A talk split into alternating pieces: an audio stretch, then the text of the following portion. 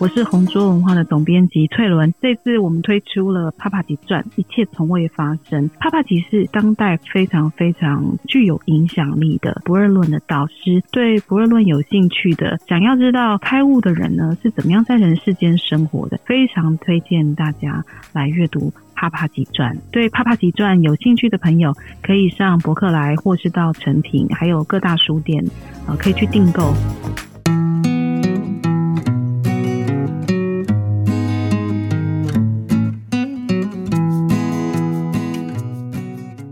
你好，我是宇色，你今天看过一本好书了吗？在这个充满挑战的生活当中，对于灵修有兴趣的你，或许也曾经困惑过这个问题，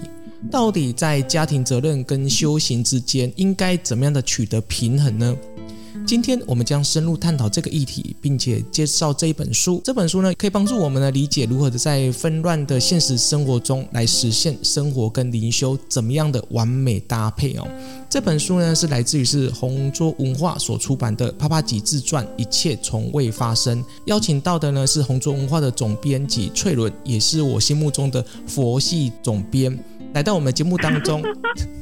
要跟大家来好好来介绍帕帕吉。翠伦你好。Hello， 大家好，我是翠伦。佛系总编到底是什么意思？佛系总编就是完全不在意那出版的销售状况。其实还是多少啦。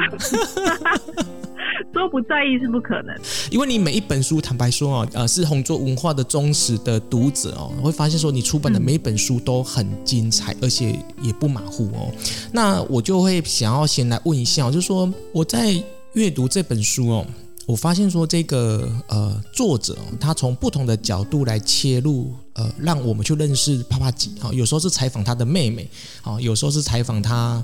的弟子，然后或者是他从别的资料里面去搜寻。我发现说这样子在阅读上面是比较跳的，他不是平铺直述的在介绍帕帕吉，但是也让我们可以更立体的方式来认识帕帕吉。那你觉得你在编辑这本书的时候，你会觉得这样子的写作方式会让人们更容易的清楚知道不二论跟帕帕吉这个人？其实我觉得编辑的他的这个用心，他是很就是说他不想要造神。这个 David Goldman 他的写法，他会去采访，他不是那种上师好像得道的人说的就是都是对的，他其实是会去印证说这个说法是什么。然后甚至是说对于同一件事情，他如果听过别的不同的版本，那他可能会收录，或是他也会去求证。所以他是秉持着这样子的一种精神，因为你知道吗，故事久了，当事人可能有时候自己也记不大清楚，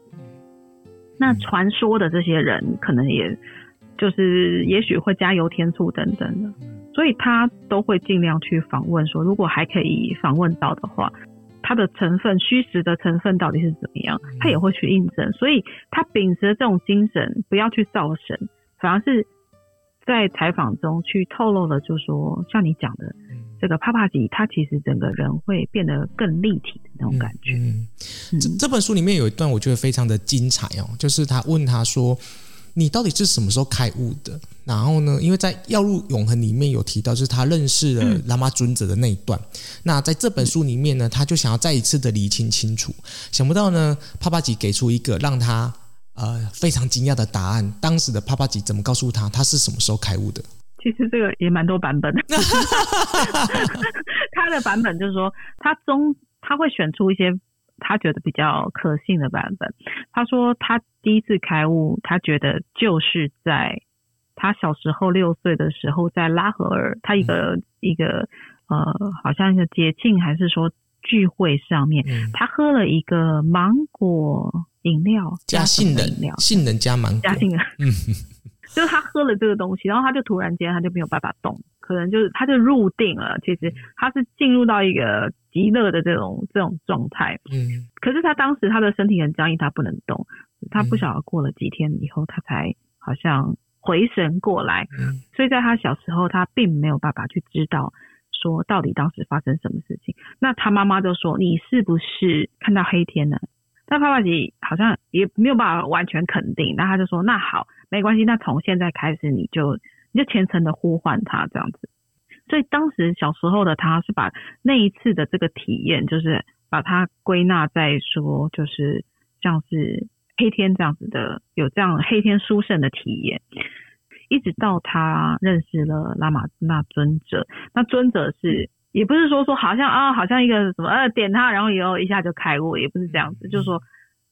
他让他去有点像是讲，像禅宗里面讲，然后佛教里面讲指认那个心性。嗯，所以在帕帕吉开示之后，就才说其实他不是遇到拉玛那以后才认识真我，其实他在6岁的时候就有那个经验。这个让我想到有些修行者他们进入到什么样的程度他自己本身不知道，就有人会质疑说，那你都不知道了，那你怎么去认证你自己呢？他说，那我就要去找一个程度有经历过或者是程度比我更高的人，他就能够来认证我这个部分哦。那你觉得这样的说法是对于一名开悟者来讲是必要的吗？对于拉玛那尊者的说法，他说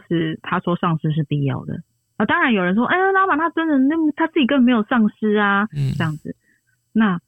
我记得尊者就说过，他说，你怎么知道我没有？那在一般的人，如果有人来问拉玛那尊者的话，他就会说，还是你需要上师。那在帕帕吉这个传记里面，他说你也需要上师，他也是这样子讲。他认为修行者需要上师，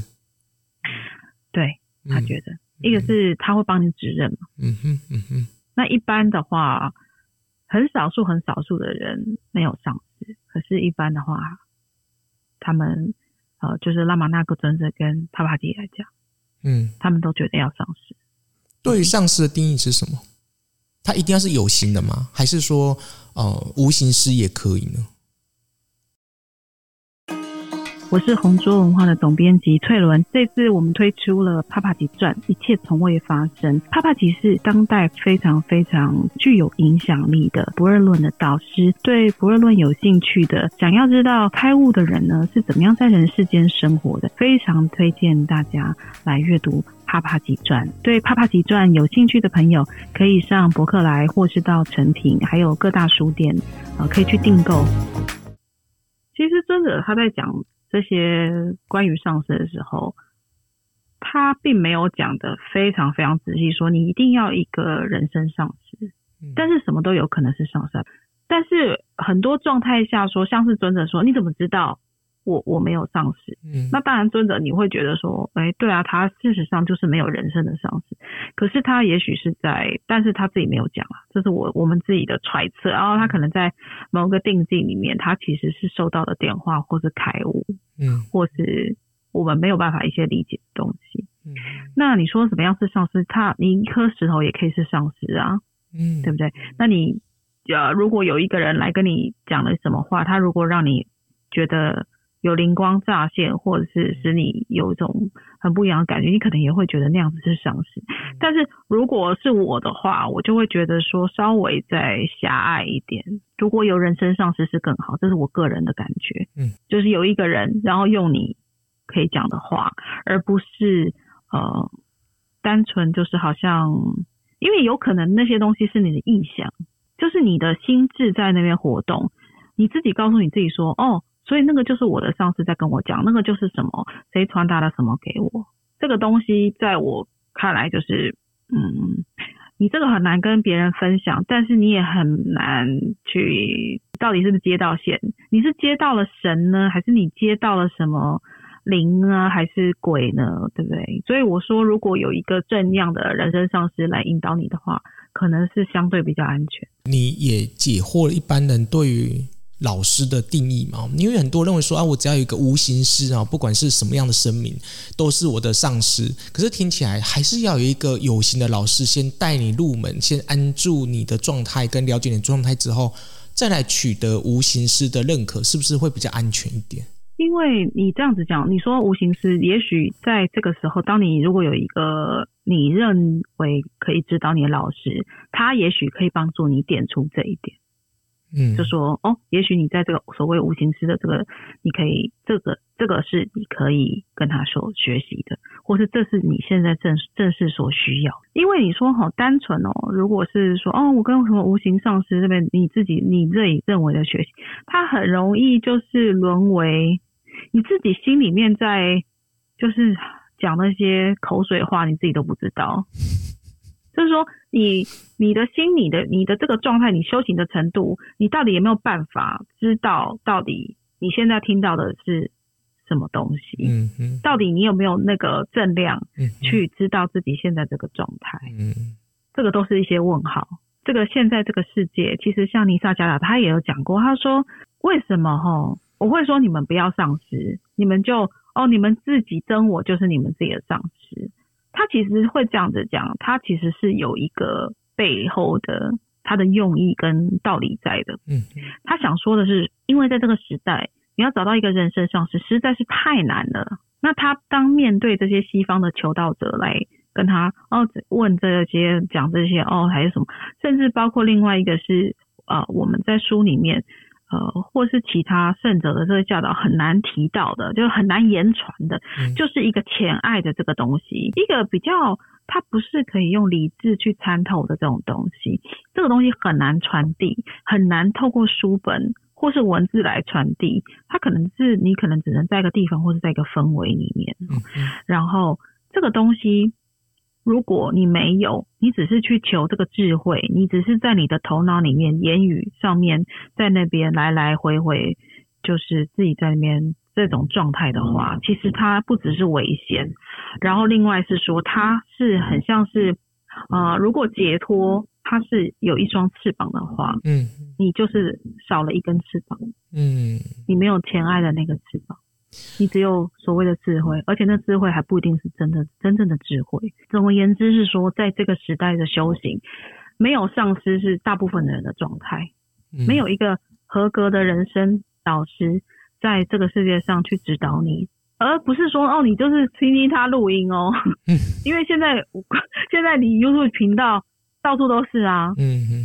对不对？你就打什么导师，你就可以听到很多很多导师的录音。可是他们能够真正指导到你吗？还是他周围已经被超多弟子围绕了？其实你根本就没有办法得到他直接的这个指导，很有可能。那所以中间有很多我们自己脑补的这个部分，就觉得应该是这样，应该是那样。好，其实也是全部都是我们自己在那边，我们的头脑在造作，在走作所以在这个说来就是说，在这个时代呢，圣人已经讲过，就是说，其实有一个合格可以指导我们的导师，其实是非常非常难。所以他说，那你就往你自己内在，因为真我本来就在，你去看那个真我。但是你再修一修，好像还是会有点障碍，就觉得说，那我怎么，我就是真我，怎么我还这样？其实就卡关了嘛。对啊，如果没有卡关的，可能也走火入魔或是什么之类的，对不对？所以就是有各种不同的这个状态。帕帕吉他有提到，就是他从6岁开始有这些神秘的经验，就是他开悟的过程。但是呢，他一样就像你刚才所提到，就是说他还是有经历过当时的战争啊、革命啊，这一些的过程。那我看到这里的时候呢，就会很好奇就是说对你一名开悟者而言呢，我们都觉得说开悟了应该就是要放下世俗的一切啊，不食人间烟火，没有脾气，甚至走路都会轻飘飘的。那对这样子一个完全颠覆我们对开悟者的看法的修行者而言，你怎么来解释呢？如果你想想看，路上如果你看到任何人，你会觉得某某人是开悟的嘛？全部都是路人甲乙丙丁啊。那为什么有些人一定要穿袈裟？因为如果不穿袈裟，你就不知道你在修行啊。可是他不穿袈裟帕帕吉不穿袈裟，他没有拿念珠。对对对，你如果去看了他这个故事，你就发现说他其实是也有他的喜怒哀乐，可是那是真正的那个他就是过的这些生活。他也是有老婆，他老婆会埋怨他说，你整天就在那边想要修行，你怎么不拿点钱回家，不好好赚钱，这种你这种抱怨是不是大家觉得很熟悉呢？或者是好像有种不同似曾相识，说哦，整天就往那个老师啊，哪一个和尚那边跑啊，哪一个庙里面跑啊，家里面事情都不过，小孩呢什么的，对不对？大家都听过很多这种。那如果是在开悟者的眼光，如果你去看他自己，去怎么讲他自己的生活，在人世间过的这些生活，他是用什么态度，或者是说他是在什么状态下去行走这个人间的时候，你就好像可以稍微瞥见说到底开悟者的生活跟我们有什么不一样。那如果外人看起来可能跟我们都差不多，一样拿钱回家，一样要工作，然后如果不想上班，想要去参访寺庙什么，还是要请假，这些都是有的。我们从红烛文化的总编翠伦对谈当中可以发现，帕帕吉他是一名的开悟者，同时他也要面对现实生活中每一个人都无法避免的问题。修行不是只是让你隐居在某一个地方，不管人间的世俗的事情，其实真正的修行者是你必须要把世俗的功课把它做完，同时你还可以兼顾到许许多多的面向。在下一集的节目当中，我们继续来聊到帕帕吉一些传奇的故事。如果你还没有看过这本书，那么会建议的赶快的去上网购买。这本书当中记载许多它非常神奇跟不可思议的事情，更多精彩的帕帕吉故事，我们在下一集的节目当中继续来跟大家分享。我是宇色，我们下次见。我是红桌文化的总编辑翠伦，这次我们推出了《帕帕吉传：一切从未发生》。帕帕吉是当代非常非常具有影响力的不二论的导师，对不二论有兴趣的，想要知道开悟的人呢是怎么样在人世间生活的，非常推荐大家来阅读帕帕吉传。对帕帕吉传有兴趣的朋友，可以上博客来或是到诚品，还有各大书店，可以去订购。